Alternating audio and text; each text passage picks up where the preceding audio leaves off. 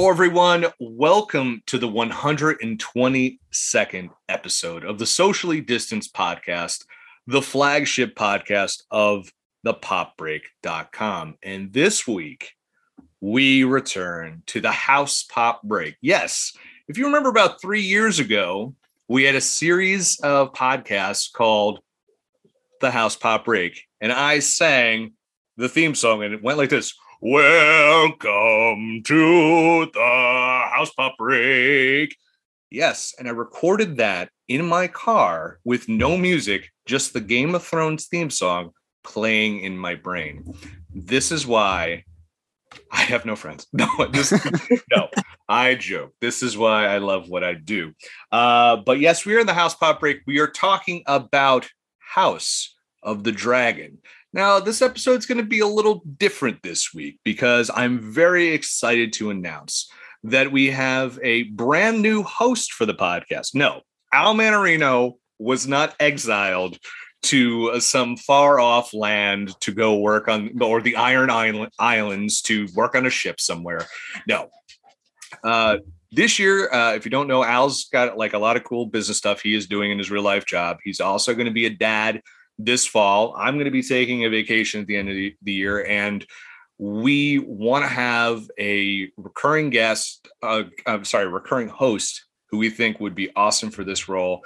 Uh, this person, you, she made her debut when we talked about Cowboy Bebop last year. She is our resident guest for everything Star Wars. She is a staple in our NFC East group therapy session. I'm so excited to announce that our new uh, interim uh, just that's an inside joke. Our new interim host for the Socially Distance podcast, Amanda Rivas. Welcome to the show. Thank you guys so much. I'm super excited to be back. It is an honor. I'm like I, I got big shoes to fill with Al. We we know the Iron Throne cut him though. We can we can be honest. We can be honest about that, right? It cut him a little bit. He does have a, a weird infection. Yes. And I don't know what it is, but it's gross. Uh, speaking of which, my Daenerys partner just showed up. What's up, kiddo? Hi. congrats, Al, on uh, upcoming baby, and of course, I'm just here getting all the living vicariously through all of the pictures he's taking, all the band photos. Um, but so I'm excited to step in, help out, and chat all things House of Dragon, revisit, see if I can let put my my feelings about Got aside. oh no, we're gonna we're gonna we're gonna re, we're, we're gonna, gonna oh, we're gonna rip the band-aid off. I'm gonna we're gonna reopen those wounds. We we are sure. And there's no one whose wounds we like to reopen, especially when we talk about football. Uh, he is the the commander, uh, the, our number one commander in our hearts. Uh, some would say he is the Daemon Targaryen of this podcast, but he's actually really nice. And as my daughter's iPad just starts decide playing YouTube clips right now, so uh, I can. So, ladies and gentlemen, Ben Murkison. Thanks, man. Appreciate it. Uh, one time I'm going to come on this podcast and you're not going to bring up the Commanders, and it's going to be uh, great. But uh, I'll, I'll, suffer as of right now. Are you, are you going to send the gray cloaks or the gold cloaks after him? Is that what's going to happen? I might have since to. Since you're a Daemon Targaryen? I might have to. We'll see. We'll see how things go. I did. I don't hear, have the long flowing like blonde hair. I feel like I'm not equipped to be that. No, I think if you dyed your hair blonde, you would have the whole Sting vibe and not the wrestler Sting, but like the brand new day Sting. That one, you know, you would be really good with that. Uh, speaking of people who hold the door, um, he is one of our favorite people on Pop Break. He's been a staple not only in the writing department. Uh, he was the man who covered Agents of S.H.I.E.L.D. forever. Designated Survivor, which, by the way, the finale review is still one of the most well read things in the history of Pop Break. He is also the co host of the Anniversary Brothers TV and movie podcast. Ladies and gentlemen, first of his name, Aaron Sarnacki.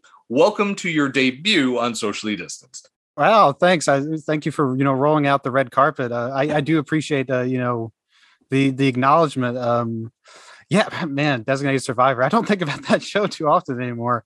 I think uh, about it every time I see the statistics reports for this site. It's like the designated survivor view. it's like, strange.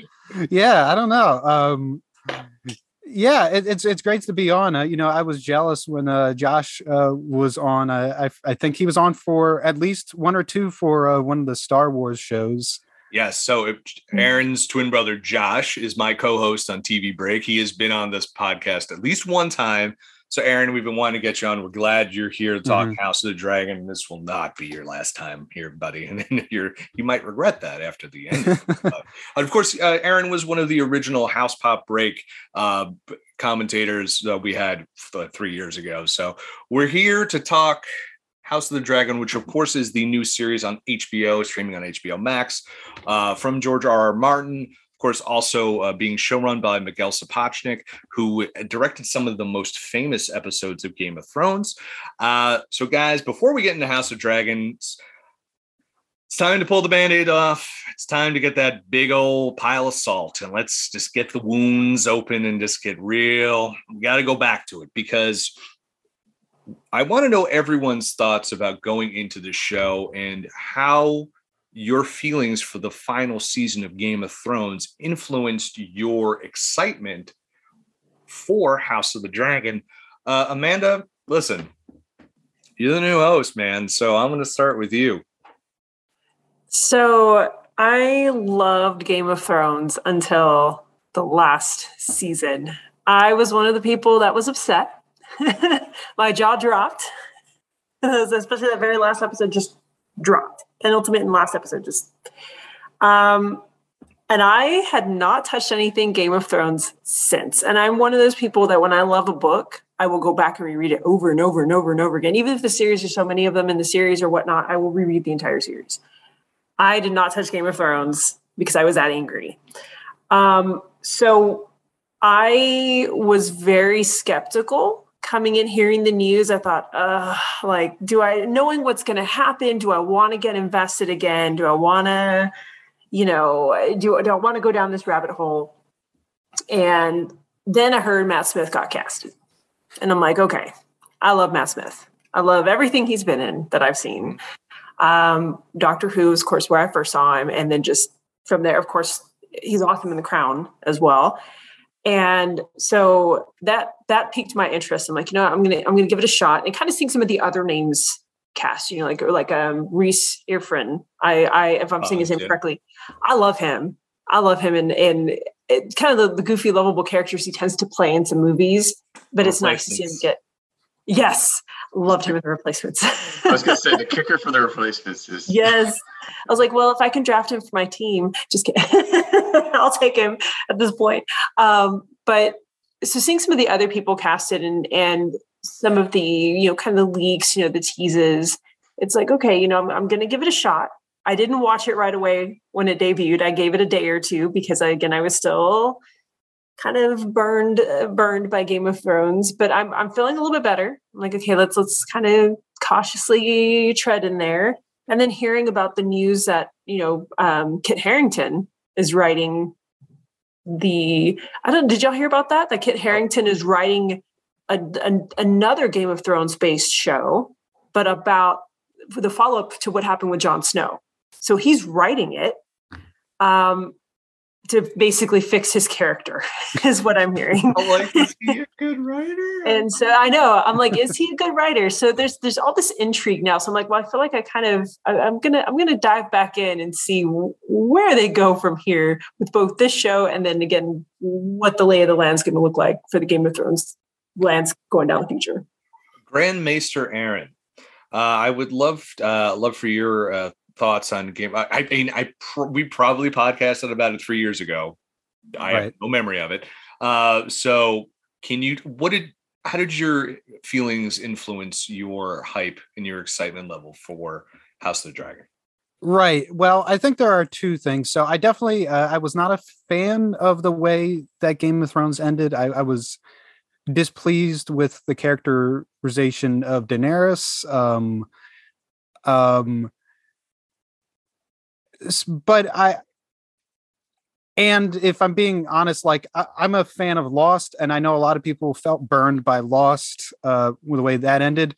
I'm still somebody who like, even though I'm sort of iffy, we did a whole podcast. That was our first TV podcast, Joshua and me, was about the finale of Lost. And then Alex, our podcast editor, was like, Hey, you guys should start doing TV podcasts. And we're like, Oh no, what did we just commit to? but uh but but I felt better about that finale and still feel better about that finale than the Game of Thrones finale. So um, but I wasn't completely disinterested because I'm like, okay, I want to see where the book series uh, goes uh, because by like season five there were started to be some pretty big divergences uh, between the book and the show um, so um, i think for me really that um, i'm not the biggest fan of prequels um, i think to make a good prequel you I especially don't want a story that like I've heard before, but it's just like this time you're seeing it. You only heard about it. Um, I, I, I, like prequels that add new characters that recontextualize things that we already know in a new way. Um, but you know, I don't know. I, I start I started getting more interested in this. Um, uh, I, I kind of you know it's funny. I, I was the TV editor. I kind of haven't watched as much TV.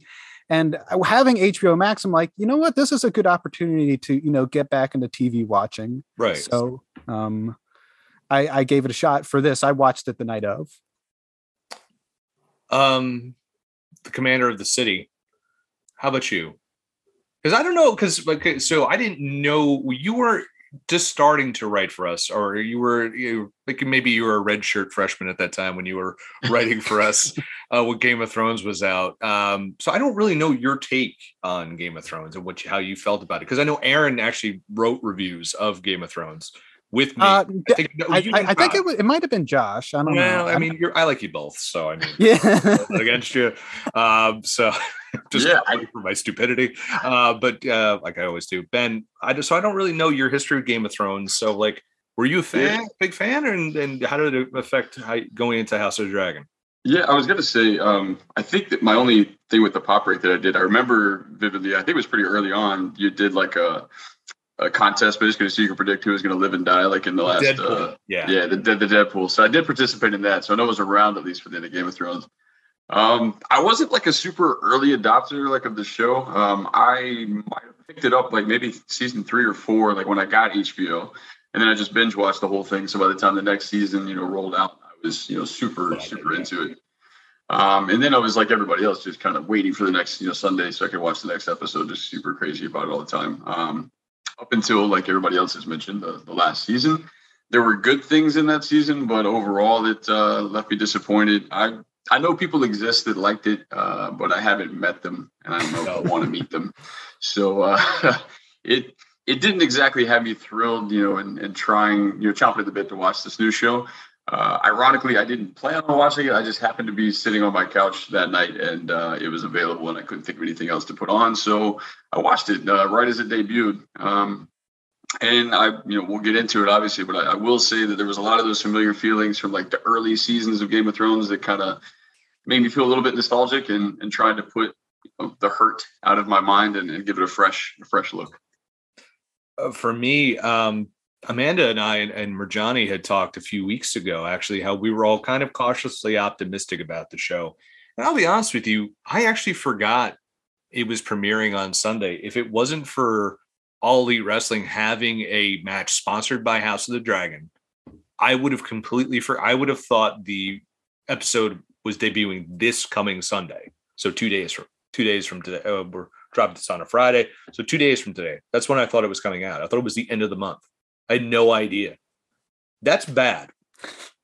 Because uh, one, I run a pop culture site, so maybe that's on me. But it's also I felt the hype wasn't there. I didn't feel like when San Diego Comic Con came out, we all only talked about Marvel. Um, you know, this month was PAX, Sandman, She Hulk. Everyone's talking about those shows. Well, this, and I, I yeah. wonder, Bill, you bring up a good point because about well, not that's you're already better host than Al. well, because I don't know that I feel like it was as publicized as the original Game of Thrones. There was a lot of marketing behind it, and I, I wonder if that was on purpose because it, you know, so Low many people were burned. Right, so many people were burned by Game of Thrones maybe they thought, well, maybe if we don't bring it up a bunch, people won't trash it online or people won't, um, people will watch it organically in a way and form their own opinion instead of if we rub it in your faces, people are still mad about it because all of us here are still emotional about it. yeah, I mean that that that I mean that final episode is a piece of hot garbage. I mean, the Battle of Winterfell is really what they should have ended the show because then it's like, yay, she killed the white, she killed the Night King. If you didn't watch it, why are you listening to this podcast? Um, you know what I mean? So it's like that's cool, but let's talk about what you just said, or the organic audience. This still, despite us all being like, "Yeah, we weren't really high on it," and uh, I kind of forgot when it was going to be. Um, Al forgot; he didn't watch it a lot of other people are like, oh shit, that was this weekend. Yet, despite all that, 10 million people tuned in. HBO Max crashed, making it the highest debut mm. in HBO history. Um, what do you guys, despite, and everyone hated the final season. We all hated it. There was a Game of Thrones series that they shot with Naomi Watts that cost $30 million that they canceled. Like, uh, why how what's why do you think this like became this like was it morbid curiosity or was it time had healed the wounds i think ben brought up a really good point earlier in his in his assessment just the feel the the vibes you get from it i think there's a part of uh, like I know for me, there's a part of it, part of me that wanted to recapture some of those that that feeling from the early episodes. I, I, that's that's my first. I was like, Ben Ben hit it on the head. I feel like. It might be something like that. It's like uh, it's like people that didn't really necessarily like school. Uh, you tend to forget about like all the, the really crappy parts, and you get a little nostalgic for the stuff that was going on like back then. So it's, it's a little bit of that trying to recapture it. I do think it probably benefited a lot by them putting it out a week or two before football kicks off. Because like once I have the alternative of watching football on Sunday night, I'll be doing that, and then you know I'll check the show out later. So I don't know if it's going to have it was probably smart to get it out before the season started. One of those big debut numbers. Aaron, you got. I feel like there's something bubbling in there. What oh, well, I just like. Um, I mean, we'll get into the episode itself, but um, I, I mean, I only watched like the first teaser for it, but like, I, like talking about re- recapturing, you know, the feeling. I mean, you know, already people having all their political, you know, machinations and stuff like that. I was like, yeah, this just feels like an episode of Game of Thrones and I'm cool with that. and just what do you guys think about them picking this particular arc, if you will, or this particular dance of dragons, if you will? Right. Yeah, that's what I thought that they were going to build to is the dance of dragons, which is, I mean, I, I was surprised to hear. Um, but this is only going to be three seasons.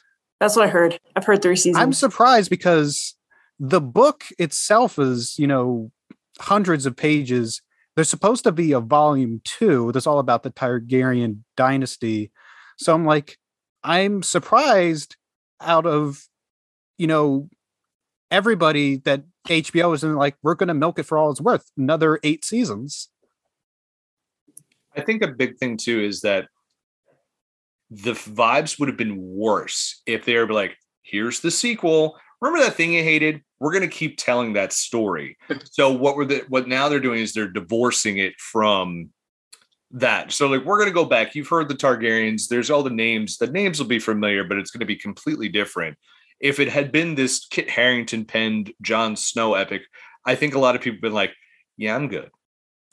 I think if if that Jon Snow epic comes out in what's it 2024, I think people will be like, "Oh, cool. I like House of the Dragon." and I think it's been long enough. So I'll go I'll go check that out. And I think that's another thing too. It's like for some people, I think it's been three years. We've all been through a lot, you know. Right, in, in the, the, the, world. the world. We've, lived, we've, we've all had our own we've all lived through red wedding in live now. The, the, the, long, the, the, winter winter was here, guys. For like it felt yes. like those two years was ten easily. We were we were at the wall, guys for a long time. Yeah, it, and it, it was the worst. So I think it's just like so much time passed that you're like, yeah, I can go back to this and give it a shot. Well, I'm sure they wanted to play it safe too and pick a story that was already completed, so they rely on the writing and the story that's already there versus somebody having to come up with something Well, creatively. and and you get battles and dragons. Who doesn't love dragons? Yeah, I mean, dragons sell, uh, although Yeah. they're very expensive. So I'm not sure if they thought about that too. yeah, they picked they picked the era with the most dragons. and it is the the smart thing was Benioff and Weiss not connected to this show at all, and George R. R. Martin is connected to this show heavily. So I think that's where you get this the that's the palate cleanser.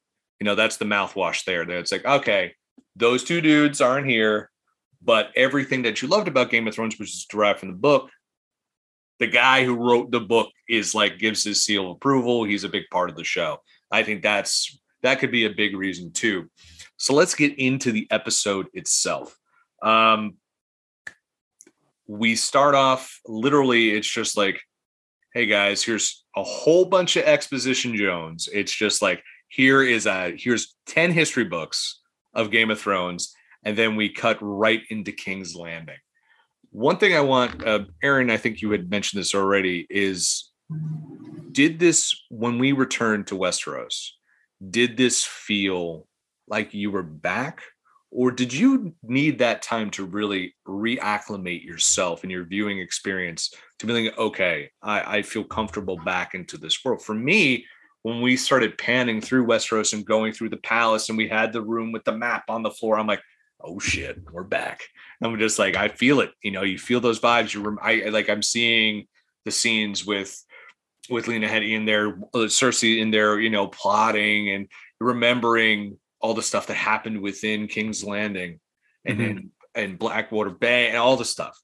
Came Right, yeah. rushing back to me. right definitely like when they do all the like this is this great council that happened that that was like ooh this is a lot to throw all at once like i get it like you have to establish this um but yeah definitely uh i did start getting uh the feeling of like okay this is familiar i'm like hey yeah like that's that's the red keep uh, i um i e- I think it was a little bit of a rough start, but you know, once you got past which I what I think was necessary exposition, I think that they captured the feel they were going for.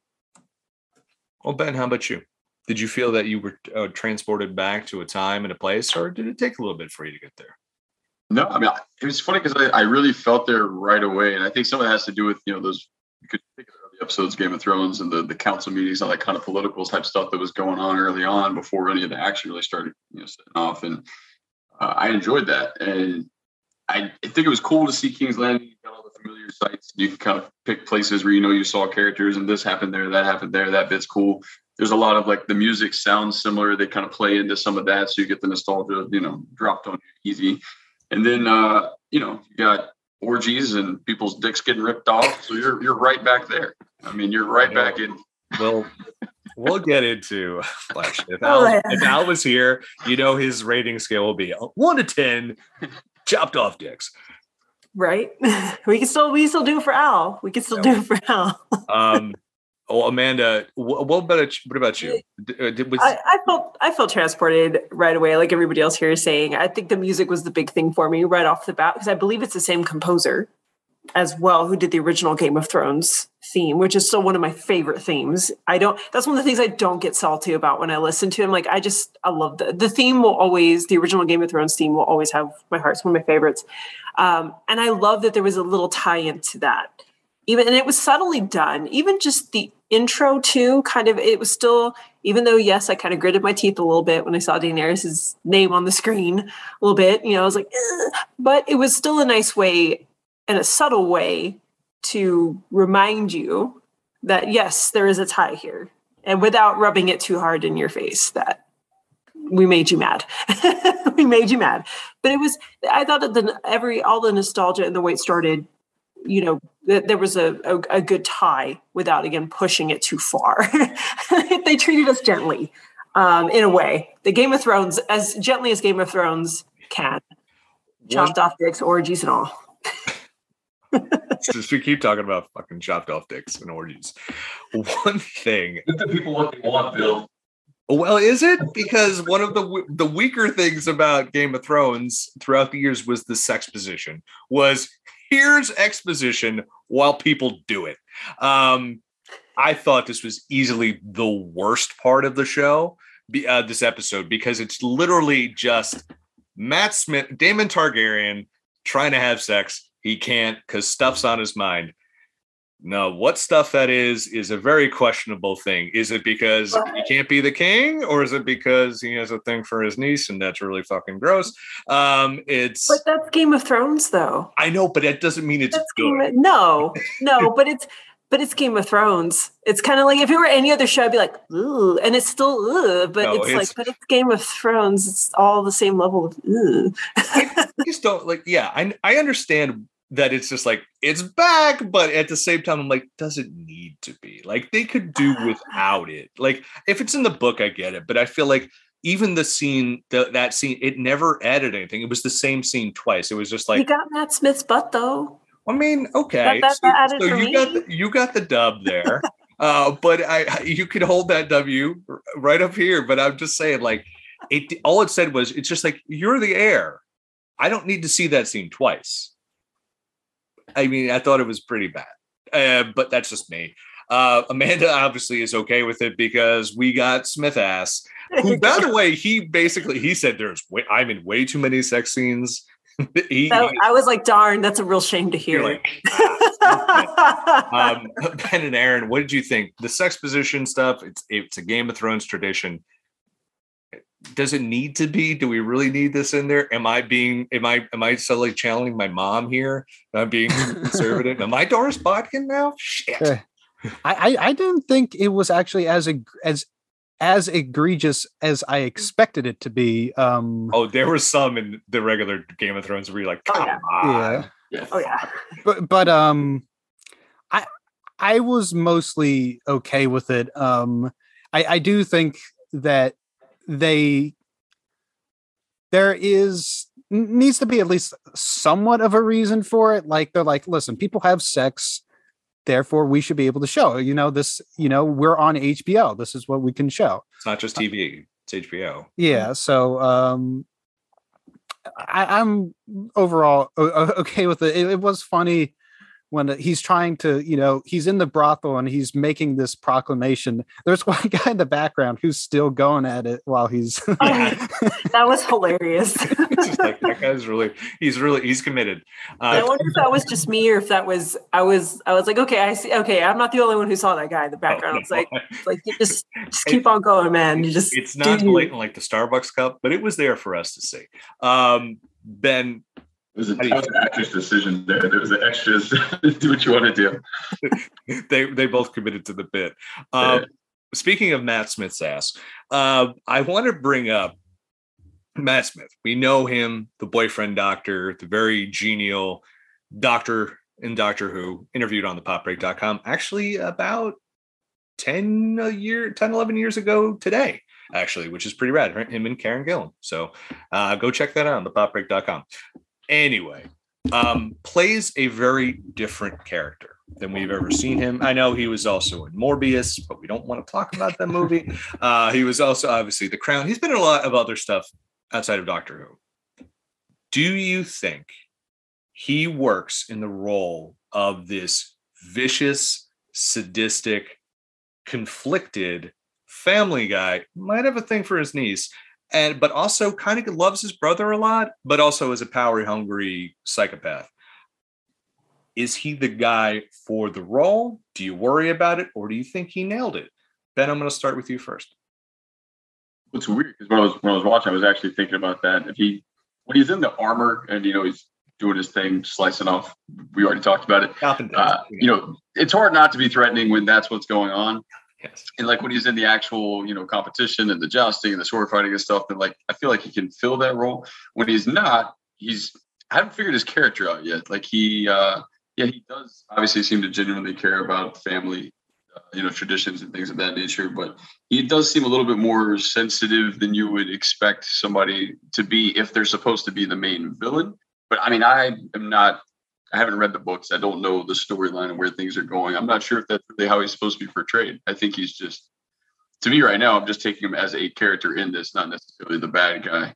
Uh, so he can have you know, be multifaceted and have different elements to him without having to be the tough guy all the time. I mean, Jaime could, you know, hold his own in a fight, you know, in Game of Thrones, but he had, you know, a different side of him that came out at time to time. So I'm giving him the, the benefit of the doubt with that and just thinking that it's what his character is, that he's supposed to be different types of people and not supposed to just be menacing. Well, Aaron, what about you? Um, I, I see. I don't have the background that you do as far as Doctor Who. I, it's funny. You always say that. I always remembered you saying he was the boyfriend doctor. For some reason, that always stuck in my mind. But I actually, I only knew him from The Crown when I watched a, a couple seasons of that. Um, I think for this, he was, you know, menacing um, enough. Uh, I think that the show beats you over the head with a hammer with it. They're not, it's not the subtleties of his performance. It's, you know, him just massacring people. And it's like, you know, he, he is vicious. He, you know, is, you know, will kill whoever he wants. Um, so, so yeah, it's not the most subtle way, but I thought it was effective. I oh man, because I gotta get to you last because I want to. I need the grand summation. My my thing is a lot about this series is going to ride or die with him because I like Matt Smith the actor. I think he did well, but it's just like I know him as such this genial comic actor. To him to all of a sudden be bloodthirsty, you know, and but then he's and it, it sort of works for me, but I haven't. I'm not completely sold on that part yet. This part that sold me was the part at the funeral where he's very sympathetic towards his niece and is telling him you're part of you're going to have to lead the family now. Your father needs you. You have to make the decision to have your mother and brother's corpse burned by the dragon. You have to do this. And he understands like i understand your pain but he's he's being very supportive but then at the same time he's just like i want to be the king. And i'm just like we need to pick a lane for you as for writing and I just don't know if I'm sold right now with him as this potential villain for the season. I just not sure if I'm sold on him yet. Maybe, and that could be just some silly shit for with me because I'm just he's the guy with the bow tie, and bow ties are cool. You know what I mean? So I don't know. It just I don't know if it's sold for me just yet. So Amanda, I know you have many a thought. Well, it I like seeing him in this different role it is. It's very. He plays the bad guy very well. I mean, it shows you how multifaceted Matt Smith is. So I give him kudos from going from being I'm the boyfriend doctor as well um, to this type of role um, because I, I really feel like he embodies a lot of what comes across in Game of Thrones. You have people who have what they appear to have a gentler side, but then you have to be vicious. Like the, you look at the world that they're in um, you're fighting you're you're fighting trying to claim power trying to claim get it where you can um, and you're feeling this house that's on the brink of the civil war uh, you know within itself. Because i mean that's that's it looks like maybe maybe that's where they they might be heading to. They can they maybe they might do i believe i thought the show was supposed to be focused on the civil the dance of dragons the civil war the targaryen civil war. So i i, I feel like you know he it's it's he has to be you know he he there's this gentle side to him but then he has to be menacing because that's the the, the environment that he's in the world the targaryens live in right? Um so i don't know, think necessarily that he's going to be the main villain. I think you have all these other forces and all these other people that are going to come into play that you know he he may be a villain but i think you're going to see him flip-flop a little bit. And I think it's going to all come down to his relationship with Rhaenyra. They're setting that up. And it's not uncommon for the Targaryens. I mean, they want that old blood to keep that old blood going, uh, to marry within. And, um, you know, it, it's, I think they're setting them up to do it and it's creepy, mm. but it's not uncommon That's in true. that house either. And, and well, um, that is something that was set up in Game mm-hmm. of Thrones. That's like canon from Game of Thrones. Like it is, and then also even even just the the marriage actually between the queen that never was also and her husband. In fact, that's a that's also canon because the Velaryon Velaryon. That's old. They're they're one of the old families as well from old Valyria. And that's the, the rumor is if you can't marry can't marry in your family, you marry one of them because it keeps the old blood going. uh, oh, all right. Okay. So See, yeah, so so I think I think we're going to see him flip flop and that's why you're seeing such pronounced traits. Because okay. you're going to like him some episodes, and you're going to hate him in others, and I think that's intentional. Like your, I like your theory there. I like it a lot. Let's talk about one thing that this this episode is packed with information, and we see a lot of names pop up. Baratheon, Tarly, uh, we see Dorne is brought up. Stark. What was it? Yeah, Stark. Rickon, right? Uh, Rickon, yep. But my my question is, was this episode? And uh, I'm going to talk about information and pacing at the same time. Was this episode one? Was it too much information? Did we get too much exposition in this episode? And how did you feel it was paced? For me, I think the time that I was kind of like, this is just too much was during the joust where all these names were coming up that we knew. And I'm just like, he didn't really need all that, but they did it anyway. Uh, and I kept having to stop it while watching on HBO Max and talk to my wife and be like, wait a second, who did they say that was? And then it's like, okay, let's wait, what family? Who are these? And then it was Tarly, of course. I'm just like, oh, Dickon Tarly because it's a funny name. So it's just like, you know, uh, and then of course we had Stark. We had the Starks in there, and then also we had this during the um, pledging of allegiance to Rhaenyra as the heir apparent. So, guys, I know we had to establish a lot here, but was it too much? Floor is open to anyone who wants to start. I mean, I, my only thought is like if you remember Game of Thrones, like holy shit, the number of characters that were in that damn thing. Like I can't remember. Like I would. There's a reason why I was on YouTube earlier. There's 20 minute long videos that just goes through like the family like crest and the, the, history of all these people and who's whose father and whose sister and whose brother twice removed and all this crap. Like it's in depth so i just had to learn to let it go and just treat it as more of like a leonardo dicaprio pointing at the tv screen like oh yeah i know that name. Cool cool. That's that's that's all i got. Just a lot of those throughout. Uh, i think it's too early to try to connect the dots and i'm not sure that it really takes anything away if you don't know all the ins and outs of who's who yet. Uh, they'll they'll bring to you know uh, the people that are supposed to be important will rise to the top eventually, and you'll start following them. And if this you know gets like Game of Thrones and it gets very very involved, then you'll know who you're supposed to know down the line. But even in episode one, like of Game of Thrones, I don't think you were really aware of all these people that they were introducing you to all the time. That's a good point because when I first watched the first season of Game of Thrones uh, with a friend I was confused for pretty much the entire season who was who. Um, I mean, I think it's it's it's necessary to establish stuff. I mean, not only do you have people who are coming in from the uh the old show who have watched that, you're going to have some people, I don't know how many people, but some people who haven't watched the original show that are coming onto this. So you have to make at least some effort to explain things to them.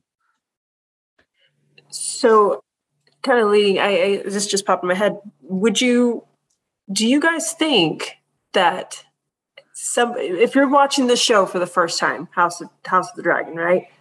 Would it benefit you or somebody to read the books before or watch the original show before? Ooh, uh, Do you think that mattered? Uh, no, I don't. I don't think it does because I think I think it's like like everything I just said. Like with all that is like if you watch the show, then you're like, ah, oh, fuck, I got to go back and remember everybody and how this does and how this plays into everything. They don't need. They there's not so many. That's why I was saying like this works because it's not a sequel so you don't have to have that knowledge i think because it's prequel so it's almost like you're starting in a new world and they kind of just preface a couple things really quickly. It's like okay this is before daenerys targaryen. People kind of know who that character is in pop culture. It's like oh she's from game of thrones. She was the woman with the white blonde hair who rode dragons. Like kind of everyone i think there's an assumption that people kind of know who that is.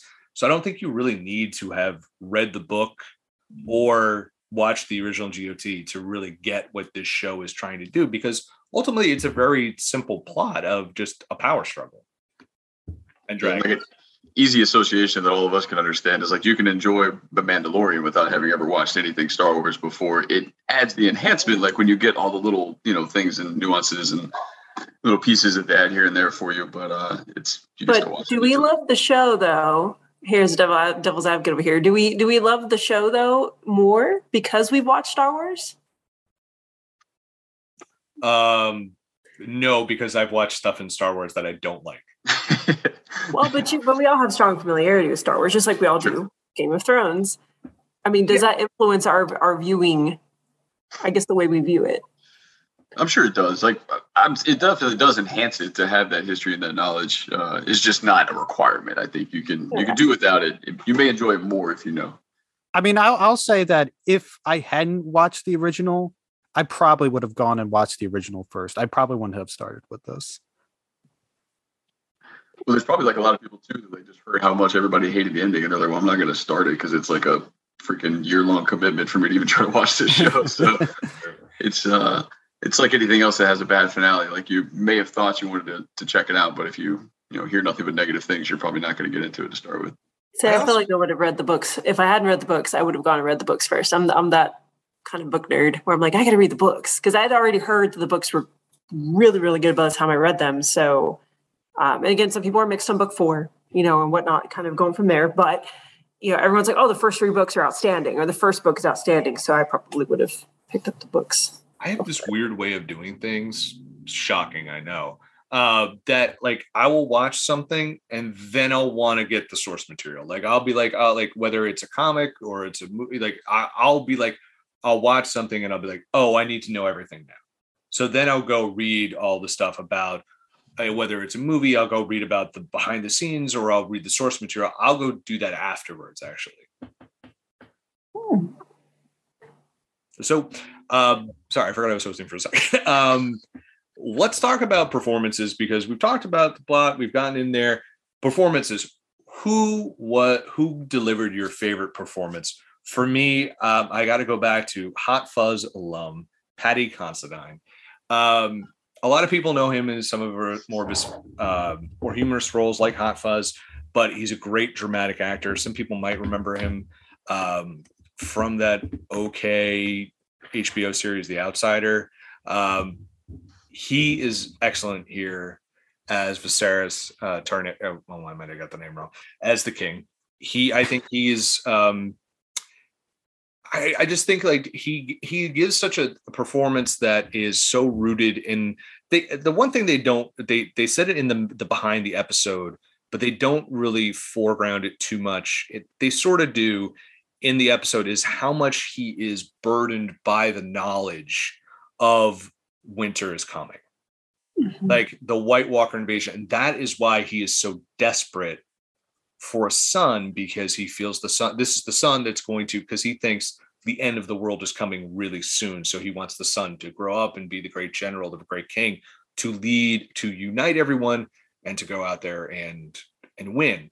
And it's i think when you find out that information that informs that performance so much and he's so weighed down by everything that's happening in in the episode eh, that he's willing to sacrifice his wife in order to essentially because you just think, oh, he's just a misogynistic prick, and he just like, I want a son, you know, he's King Henry VIII, you know, he's like, I want a male heir, and he's doing that. Yeah, some of that is, but he's doing it because he's like, I have to save everybody, or maybe that's just the way I'm reading it. And that is a he gives such a great performance when you find out that performance is so much richer when you find out that piece of information. That's my favorite. Amanda, um, discounting Matt Smith's butt, uh, which listen, we all loved it. It was great. But is Matt Smith your favorite performance in this, or do you have someone else who gives the, the best performance in the episode? As much as I loved Matt Smith, and I love you, Matt, I still do. Um, Rhys, though, Otto Hightower, man, I mean, just cold calculating me to send his daughter right in. Okay. I mean, he's just he's setting up and just cool, just collected, just you know, you, you know he's got things up his sleeve. He's you you just feel the you little know fingerness. yes. Yes, exactly. Yeah. The little fingerness. Like it just you feel those vibes and he channeled those so well. Because again, I love him in the replacements. We all do. And there's a Notting Hill. but that he's like the most lovable guy in the parts that he plays. And to see him just be this calculating again, you know, his his his king's wife, you know, just basically got the worst C-section of all time, you know, and the baby didn't even live that long. I mean, that that's he's going through all this tragedy and he's just well, guess what, daughter? Put on your mother's dress and get up there and go up there and uh, get you get you some. Pretty much, you know, yeah, to be able to do that is savage. It's savage, and he nails it so well because you don't know. At moments, you think he really cares about this kingdom and this king, and then you see him do turn around and very subtle, in a very subtle way, it's go out and get power for himself. Yeah. Beautifully portrayed he's been my he's my favorite performance at this point.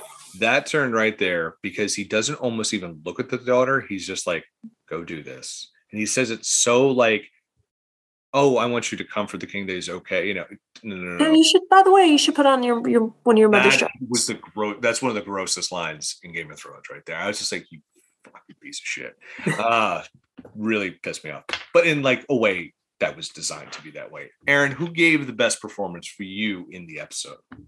Right. Um, I think um it would either be Matt Smith. Uh, you know, I do love a, a good uh conniving villain, or uh, you were mentioning the King uh, Viserys. I think you're you're right that sort of the weight um he displays the you know the weight that is on his shoulders. Um, but I mean, I think honestly, um, I don't think there was a weak performance um, throughout the episode. I don't think anybody was like not pulling their weight.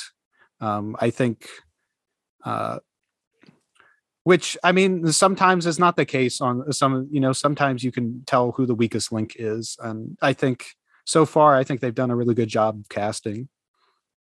Well, Ben, what about you? Who do you, who do you got?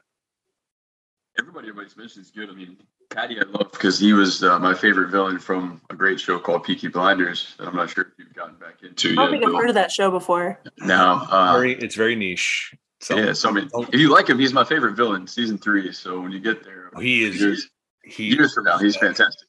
Such um, a, he's so filthy in that show. Oh, man, yeah, really good. Exactly. Um, I mean, you got to throw love to I have to look her up, but Millie Alcock, um, you know, going through and playing the young princess is fantastic. She's you know, some actors have that thing where they're just so interesting on screen to watch, and just the way she's delivering dialogue and uh, everything that she has to do. You know, some she's got some of the best lines in the show. Um, early on, I think she has to get some love, but I know who my favorite character is going to be, even though they're very like underutilized so far. But uh, Graham McTavish, who is in, yes. like, he's my favorite person, like in everything, uh, anytime he's on stuff. But uh, character name is Sir Harold Westerling, but every line that he delivers just has like that tinge of sarcasm and uh, you know playfulness and kind of fun that none of the other characters really getting to deliver early on. Uh, so I have a feeling he's going to be somebody that hopefully gets involved like heavily as the season kind of goes on and they don't kill him off or anything like that. But he's a lot of fun. He, I can't he, wait to see what his character does. He's going to be that Tormund Onion Knight type character. Yes. You better not die, dude. You yeah. better not die. Um, one character you, you did bring up, we haven't really mentioned it too much, is Rhaenyra. My concern, I'm a, you know, listen, Johnny Concernicus over here is I'm really hoping the series because I thought the performance here was really good. I like the trajectory of the character, but my big concern is just because I'm snake bitten from Game of Thrones, probably the final season, is are they going to make Rhaenyra too much like Daenerys? Are we going to have a Daenerys 2.0? Did anyone else get that vibe? That like I got, I got that vibe too. I, she, I mean, in the books, Rhaenyra has an interesting you know, she's an interesting trajectory. I mean, with what she was on the throne for what six months, half a year on the on the actual throne. I think from what I remember reading at certain points. I mean, and just her, just the way she's portrayed in terms of being such a key character in the Civil War, and just all kind of the ups and downs her character goes through. And from and I know there was an Easter egg out there somewhere where I think Joffrey mentions Rhaenyra. Um, at one point saying that you're like Rhaenyra Targaryen, who like her brother's dra- her brother killed her, her brother's dragon, who got eaten by her brother's dragon. Oh yeah. And well, who's he saying um, to? Or burned, and the, like she's down. What's left of her is down there in the crypt or something like that. There was some somebody who put that clip out there. And so she has a really intriguing story, but I, I wonder i think the same thing bill like i wonder if they're going to pull away from her, the character's actual intriguing story in the books Yeah. to be more like Daenerys. Like, let's connect the line right here. And it's like, well, we know there's a line there. I mean, she's like great, great, great, great, great, great, great, great granddaughter, you know, uh, way down the line. But I, I, I hope they don't sacrifice this really intriguing character to be like Daenerys. Uh, ben. Well, I, mean, I think it's hard to have like a you know young blonde girl riding a dragon and not make that connection, you know, regardless from like how they even act. So, I mean, I don't. I, I do feel like from what I know, um, you know, a little bit about what I know, and then like the, the teasers and trailers and all that kind of stuff. Obviously, there's going to be a whole lot of different levels to this, and I think her character is going to as kind of Amanda was alluded to, is going to take quite a journey, uh, kind of pairing up with different people and having different allies, different people she's against. Uh, and I know that they're doing like some age advancement stuff too, where like it takes place like you know, ten years later or something like that too. So there's like a lot of stuff that's going to happen. So I would think that she's going to be fleshed out as her own individual character, hopefully. And um, I would I would think that they would like to distance themselves as much as they possibly can. You know, You would hope. Yeah. Uh, we've seen well, we've seen this before. So, Aaron, I feel like you've had a lot. I've, I've seen your face. You look like there's a lot on your mind. And I- Oh yeah, um, it's just it's like, um, no, I'm thinking about what I'm having for dinner tomorrow. No, no. Uh, I was just thinking that they've already taken some liberties with the the source material, which is you know natural for any sort of ap- adaptation, some more than others. Um, so, like they've truncated some of the the timeline. I was reading like this whole tourney that they show, uh, where the the Dornish knight like uh like asks for her favor. Like in that she's like supposed to be like seven. So like they already have like advanced the storyline. And then like the whole thing um as far as i know you know um they just say that the the queen died in childbirth and that the the son died like they didn't go into this whole thing and just like oh the king made this decision to do like that apparently that wasn't in there. So they're already allowing themselves to you know make changes. So um i would just say that what's on the page might not be what's on um on the show. That being said i do think with george r r. Martin being involved um in what seems like a greater capacity they're not going to stray as far as maybe like oh you know jaime and Bronn got to go to dorne and save herself they're not going to go that route Yeah. God, I forgot about that one. Just random random question for everybody. I, I, I uh, what are your? I know there were quite a few Easter eggs in this episode. Like, what were some of your favorites, or what did you guys? What were your favorite Easter eggs that you caught in this episode? Um, Uh, Well, I know that uh, what I, I can- I'm not good with names and stuff, and it's been so long since I watched Game of Thrones. But uh, was a Valyrian like dagger that basically killed the Yes. King, like being in there the whole time. Like that's just kind of cool. that It's that was cool. such an essential, important, you know, thing for this show that we were obsessed. I think with. was it was Cat's Paw, right? Cat's Paw. Yeah. Is that what it was? Sure, it sounds good to me. It should be. If it's not, it's definitely a good right I, I think the I think the tournament itself is all is all Easter eggs because you are seeing it's like Baratheon, and then it's just like they, there's things that are said, and it's just like, oh yeah, okay, now it's going in. The I like. one, The, the I was gonna say one, they, they didn't try to go for originality with like, a, let's introduce all these characters by having a tournament, just like we did last time. but or the Great Council. We can throw them all in the Great Council. If we didn't put, put them in the tournament, we're going to have them in the Great Council. Yeah. also As or the pledge, you know, kind of the Pledge. allegiance, you know, with Baratheon going like, "Do I want to bow down to a woman?" Already Yeah. foreshadowing, right?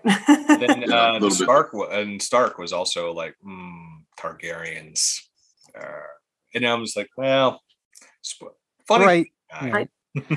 didn't they have i think that as soon as he told her about the the coming you know winter that the next shot was of the stark pledging fealty to her i could be wrong i feel like they were like I trying to that was right.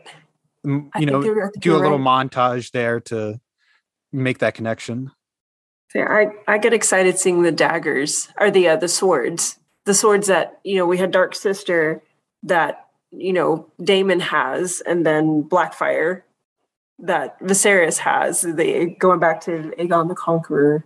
You, know, you had his, his that I want to say I think Blackfyre was his, and then Dark Sister was Visenya's. Like so, it's you have these these cool little throwbacks. Even just the the uh, the dragon's skull was it? Oh, I forgot. Is it Bal? Oof, what was the dragon's name? Balerion. Balerion, yeah.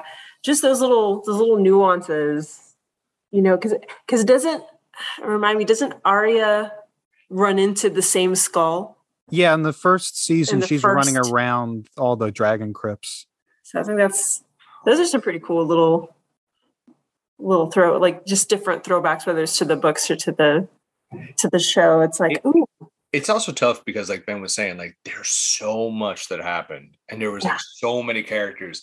I think it's just when you hear the names, you're just like, wait a second, because they do talk about Valyrian Steel too. Yeah, so it's just like there's a lot. But you're better, Amanda. You're way better at catching that stuff than me because I'm just like I'm just like because I I saw, watch stuff like twice because I go I go Yeah, initially for the emotional impact, and then I go back and watch. It's how I watch my my Star Wars shows. I go back, so I watch the first run just to get the pure emotion of it and feel it, and then I go back and look at all the all the references because then like, I start nerding out and I'm like, did I miss something? What happened? And that's pretty much what I did this episode. let's uh let's bring it down to let's, let's start winding up a little bit. Let's let's rate the episode here on a scale of one to ten. Uh, Come on, uh, all right, for Al's sake, for Al. severed dicks. One to ten severed dicks. And then after we're done with that, like what in your rating, I want you to say what you want to see from the rest of the show. What is something, what is a wish that you want for this show? What is something you really want to do? So Ben, I want to start with you. Uh, on a scale of one to ten, severed dick. Oh man, No, just cocking it, you guys.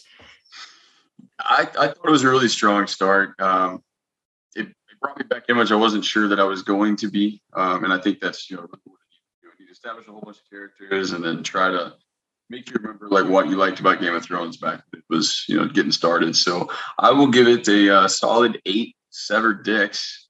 Um, my my really only gripe, if we were going to talk about like the the part of the show that we would like to do without the whole childbirth scene, I feel like Yeah. A little too far. It like it bummed me the hell out. Uh, they established like you know the, the relationship they have is really good. You know they seem very much in love, and then just him being faced with that, like you know she's gonna die anyway. Do you want to do this so we can save the kid? Like I get that childbirth back then was like a 50-50 chance, you know, or something like that. It's really not great. It's a harsh reality, but intercutting with like I would have rather had kept the audio going with like the tournament where they're fighting, and then you'll know what's going on. I feel like they had too much audio of you know, just what she was going through for me. I mean, we've seen like Red Wedding in Game of Thrones. We saw a guy like sacrifice his daughter, like burning her to death. This was heavier to me than that. So I would have. I thought that they could have maybe trimmed that back a little bit. And that can't rewatch that part. I don't think. Uh, so we'll go with eight severed dicks. Give me all the severed dicks, less less child. Yeah, I mean, I will, I will, I will. Yeah, yeah. Um, mm. and what's and uh, so what's something you want to see from? Oh yeah. Um, so they alluded to it. Um, obviously, I, I love pirates, but uh, there was a character that they're talking about. You know, early on, um, Kravis or something. Amanda might be able to help me out with it, but I know I've seen him in the trailer. He looks kind of deformed as like a crazy mask, and apparently his way of like killing people is like tying them up to the shore and like letting the crabs eat them. Yes. So I'm looking Oh, forward to oh. seeing that guy come in, and I feel like he's going to be a villain that probably has no redeeming qualities. Crazy psychopath. I- he loves he loves ocean life. Sure. I mean, he's letting people die organically. You know, eat, save the crabs, feed the crabs. right. And then, Okay, then Maybe, maybe he will be. Maybe he's really the hero of the story that we didn't know that's coming. He could be. Phantom of the Opera style. I don't know. We'll see. Um, Aaron. Right. Um. So, am I, can I do like a half? So, like something and a half? Is that allowed? Yes, you could throw half a. You throw a half severed. I was gonna say it depends on the way you slice. So, um, I I'm was gonna go about. that was fine for us to do because I'm just like I wouldn't have picked it if you were, but this is fucking. Oh, uh, I mean, this is for Al though. That's that's the thing. I, Right. better He's not gonna this than like it could have been so much worse in terms of what we could have picked. Oh fuck! Yeah, yeah. All right. right. Uh, I, I was uh, I Oh, was thinking probably se- uh, uh, seven and a half out of ten. Um, I I do think that this got me more interested than I was at the start of the episode. Um, uh, I do feel that um, you, you know, is it as strong as you know the first episode of Game of Thrones? No, it's not. I mean, if I were going to rank that, I'd probably to give that like a nine. Uh, but I think that you know this is it's brought back that old feeling um, of Game of Thrones and what I liked about that show. It's also brought back some of the things that were the excesses of that show that m- maybe we could have done without. But I, I was overall pleased with it. And and something you want, you're hoping for, right? I, I mean, I mean, my, I, I, I, I know. Regardless, you know, from what we've seen the f- first season or the first episode, th- this is going to have as much, you know, sex and violence as they are allowed to put on TV. Um, but I hope that that doesn't take away. I hope that really that what I want to see is those really great, you know, um, political, you know, scheming of all the characters, you know, just, just watching two characters in a room talking to each other and being totally you know enveloped in what they're saying you know sort of like a little Littlefinger and Varys or like there was a scene uh with um I'm trying uh, Lady Olenna and Tywin like sp- sparring yeah. like that was so great to watch I want to see more of that it was me yeah great line, Lady Olenna. Uh, I'll, I am going to give this um, seven and a half severed dicks, and uh, I I say I go a little lower because I have some concerns. One was the Matt Smith concern. How is he going to translate as this character? We don't know how his his his arc is going to go um, turning Rhaenyra into a Daenerys carbon copy. Also, something um, that I, I, got from the behind the scenes stuff that I was seeing is they really want to talk about the misogyny uh, that is happening within the realm of Westeros during this time. And we see that with the decisions to, you know, forego female heir, the female heir in the beginning, uh, the, the uncrowned queen, and then the childbirth scene. Well, I think that's all well and good. It is, and this is a straight white guy telling you this is this is all told through the lens of dudes are going to be talking to you about misogyny. And if that's going to be a big talking point in this this series i wonder how that's really going to play out. Will that have a, will that be a problem? Because it's not coming from a, a writing and showrunning perspective it's not coming from a female perspective. So i'm wondering is like this is a good in theory but will it hold true throughout because let's face it, Game of Thrones treated women for the most part really fucking terribly, like really, really bad. And and that's I, I my words aren't even fully you know summarizing what it is. So that's one of my concerns about the show is like if that's going to be a major talking point, how is it going to be coming from just a male pers- a male voice um, or a male direction? Um, I do trust Miguel Sapochnik because he's done the best episodes. So we'll see. I don't know. That could be something that hurts this series, or maybe this is just specific to episode one. I don't know. But like everyone said, I'm back in the world that I, I really loved for years. And I'm really there and I'm really feeling it. And while this kind of moved at a glacial pace, it kind of had to because we had to reestablish everything that's going on here. Great performances, a hallmark of Game of Thrones, excellent casting. And from the trailers, what I'm looking for is I'm looking for a lot of battles because one thing, again, Miguel Sapochnik and Game of Thrones are so well known for is those big, epic, sweeping battles. I cannot wait to see what they do here. New co-host, take us home. Oh man. Um, so I'm gonna go actually like seven severed dicks. no one can say it without.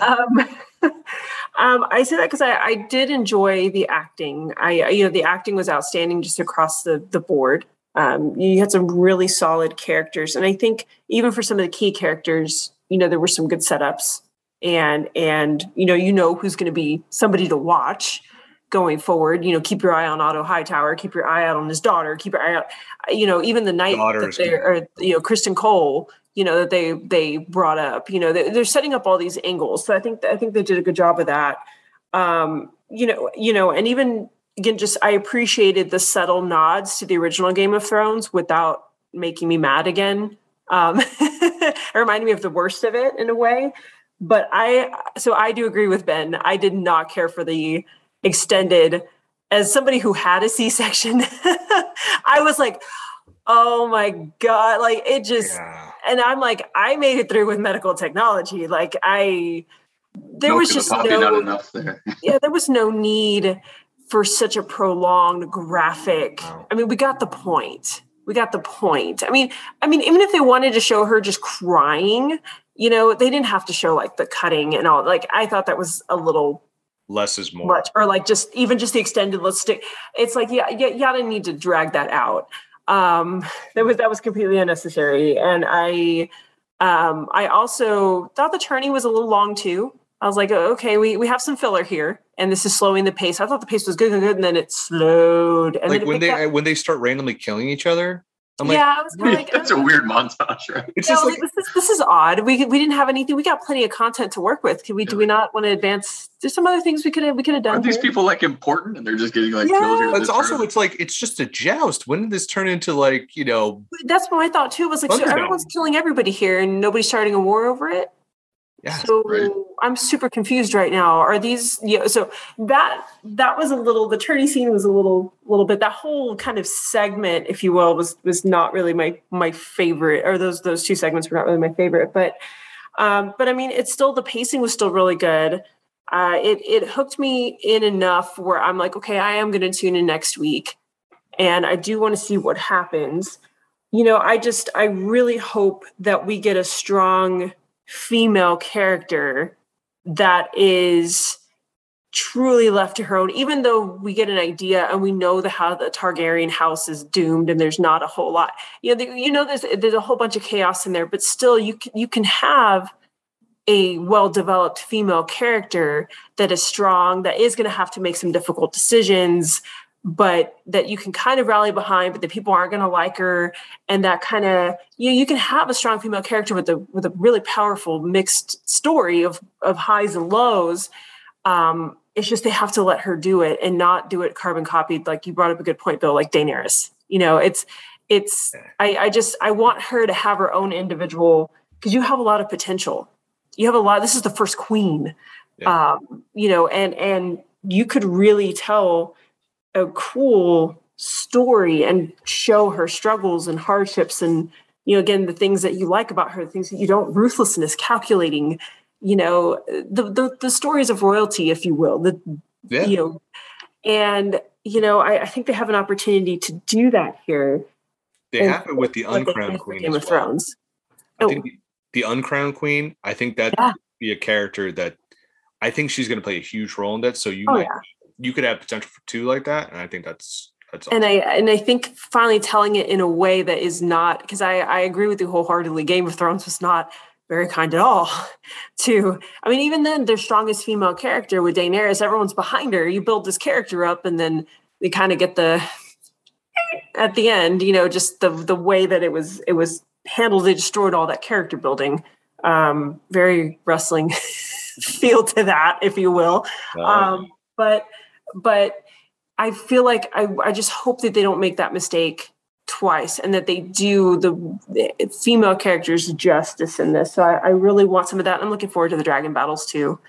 I, am looking forward to getting more more dragons and more because um, you know learning about the different dragons and yeah. you know kind of kind of seeing them as they were incorporated into the how was it in that time you know the the dragons around it's cool it's exciting. These people talk to dragons and they get to ride dragons and you get some of that. So I'm excited. I'm excited for that too. War dragons.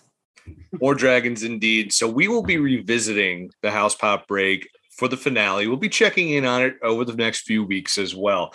But before, so we're going to wrap it up. But while you guys are plugging your social media, also tell us what you're watching right now. Tell us what you're into, something in the world of pop culture that you're feeling right now.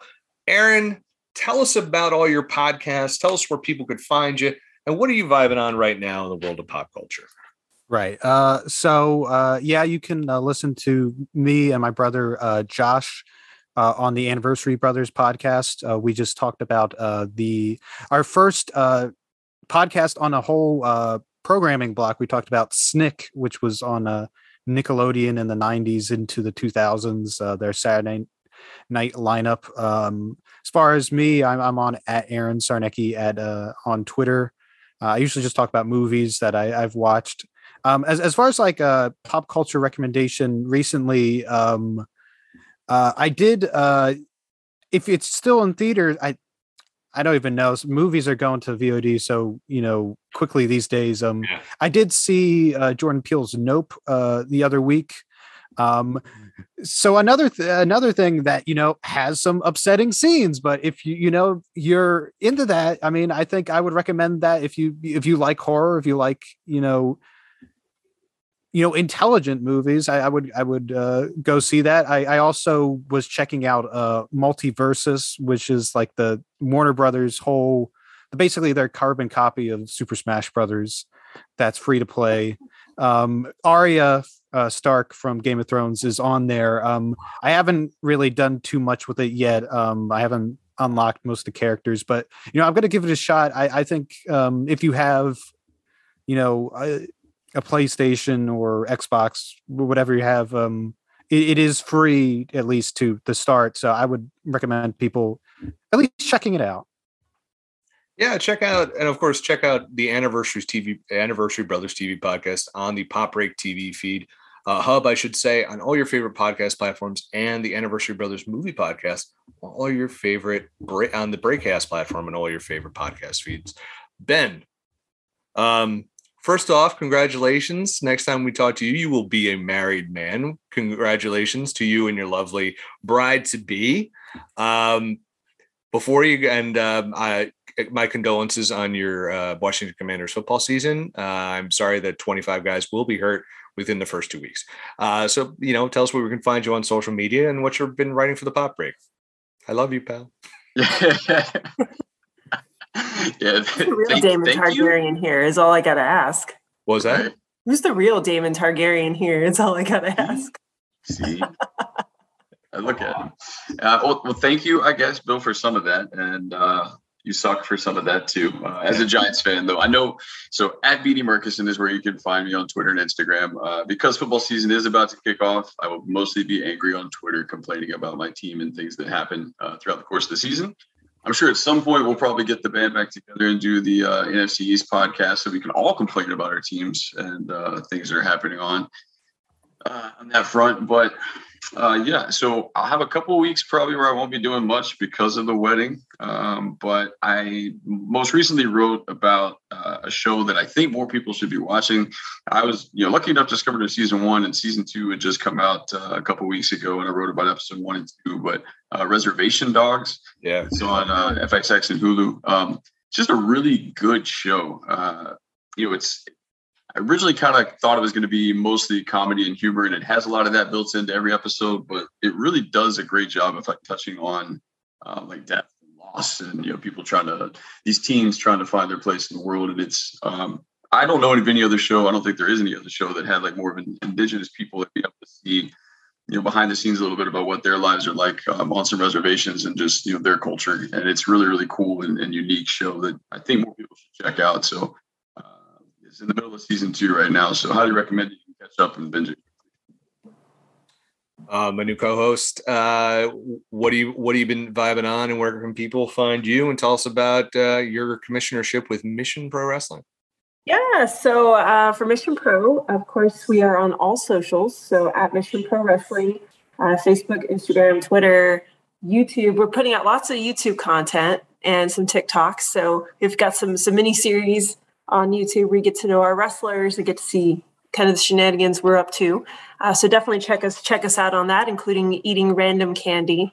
I ate some fun candy. Our production manager was like, "Try this," and film my reaction. Yeah, I normally like most food. I'm like, "Where did you find this?" I'm terrified right now. Um, but so you can follow follow Mission Pro on all socials, and I am primarily active on Instagram uh, at Amanda Lorian and just into all the nerd things, uh, kind of what I'm into right now. Um, so, first of all, uh, PSA for my Star Wars fans Rogue One is back in theaters from, or at least for IMAX, from Friday, August 26th to September 1st. Um, select theaters only, so check out which ones. In fact, I already got my tickets for tomorrow. I'm so excited. So I get to see it again in the IMAX, and it's one of my favorite Star Wars films. Um, so Rogue One's back out there for, for all my, my fellow nerds. Um, what I'm really into right now is um, DOTA, Dragon's Blood on Netflix. It is an animated series. It's based on the old on the multiplayer game, uh, or it's it's a Defense of the Ancients too. That's the game it's based off of. But um, the show is excellent. It is one of those that it, you're following a demon or a uh, dragon knight, um, and just uh, on his journey, basically to save the universe that he's in. But it's it's fantastic. The action is really good. The voice acting is is amazing. I mean, this new season just dropped it's uh, three books right now, or three seasons, and oh my gosh, I'm at the edge of my seat. Like that's in fact what I'm going to be watching after we wrap up the podcast. Is back to the rest of the season. It's so good. Um, so if you have not watched, and it's it's the animation is great. Um, so if you're somebody who's an anime fan or you know again sci-fi fantasy fan, um, it is an excellent series to watch. I love it. I highly recommend it. It's not very kid friendly though. I'll tell you that language is strong um, and it is that's not nice uh, blood and gore there, but it's not. It's it's good for adults and older kids, but um, definitely not little kid friendly. So I don't watch it with with Seth, but um, but it is an excellent show. So check it out. And thank you again for having me. This is a lot of fun. As for me, if you must follow me on Twitter, I'm at Bodkin Writes. There's a lot of wrestling stuff on there. You're not going to understand half of it. Amanda, oh, you're not on Twitter, so you, I mean, you would get it I mean, if you were on it's fine. Uh, so, but the other stuff is talking about stuff from the popbreak.com. We've been, I've been doing this for 13 years. So at the end of September marks officially year 13. So uh, thank you for everyone for checking it out for all these years, and thank you for you guys for being the awesome contributors. And uh, yeah, every every single day we're talking movies, music, television, pro wrestling, anime, comic books, digital trends, all sorts of uh, video games, all sorts of awesome stuff. Uh, follow us on Twitter and Instagram at the Pop Break. Um, for me, what I'm doing right now, um, I'm going to be talking to, I'm going to be reviewing the Welcome to Wrexham, the uh, documentary series about Ryan Reynolds and Rob McElhenney uh, buying a British uh, soccer team. Um, I, I want to, I'm going to be writing about that. I just, I just concluded my Asbury Jams interview series, which was a short uh, interview, short form interview series I did over the over the summer. Uh, with Elm 3 Productions. You can check all those interviews out. I also reviewed this episode. You already heard a lot of my thoughts, but you can check that out as well. And, um, you know, thank you for listening to Socially Distance because there's a lot of great stuff that I've been vibing on that we've talked about. Sandman is awesome. Go watch She Hulk. Uh, those are the two I cannot recommend enough. And of course, parents, Bluey season three. It is everything you needed and more. And yes, for all those wondering, if you don't have kids, you can still watch it.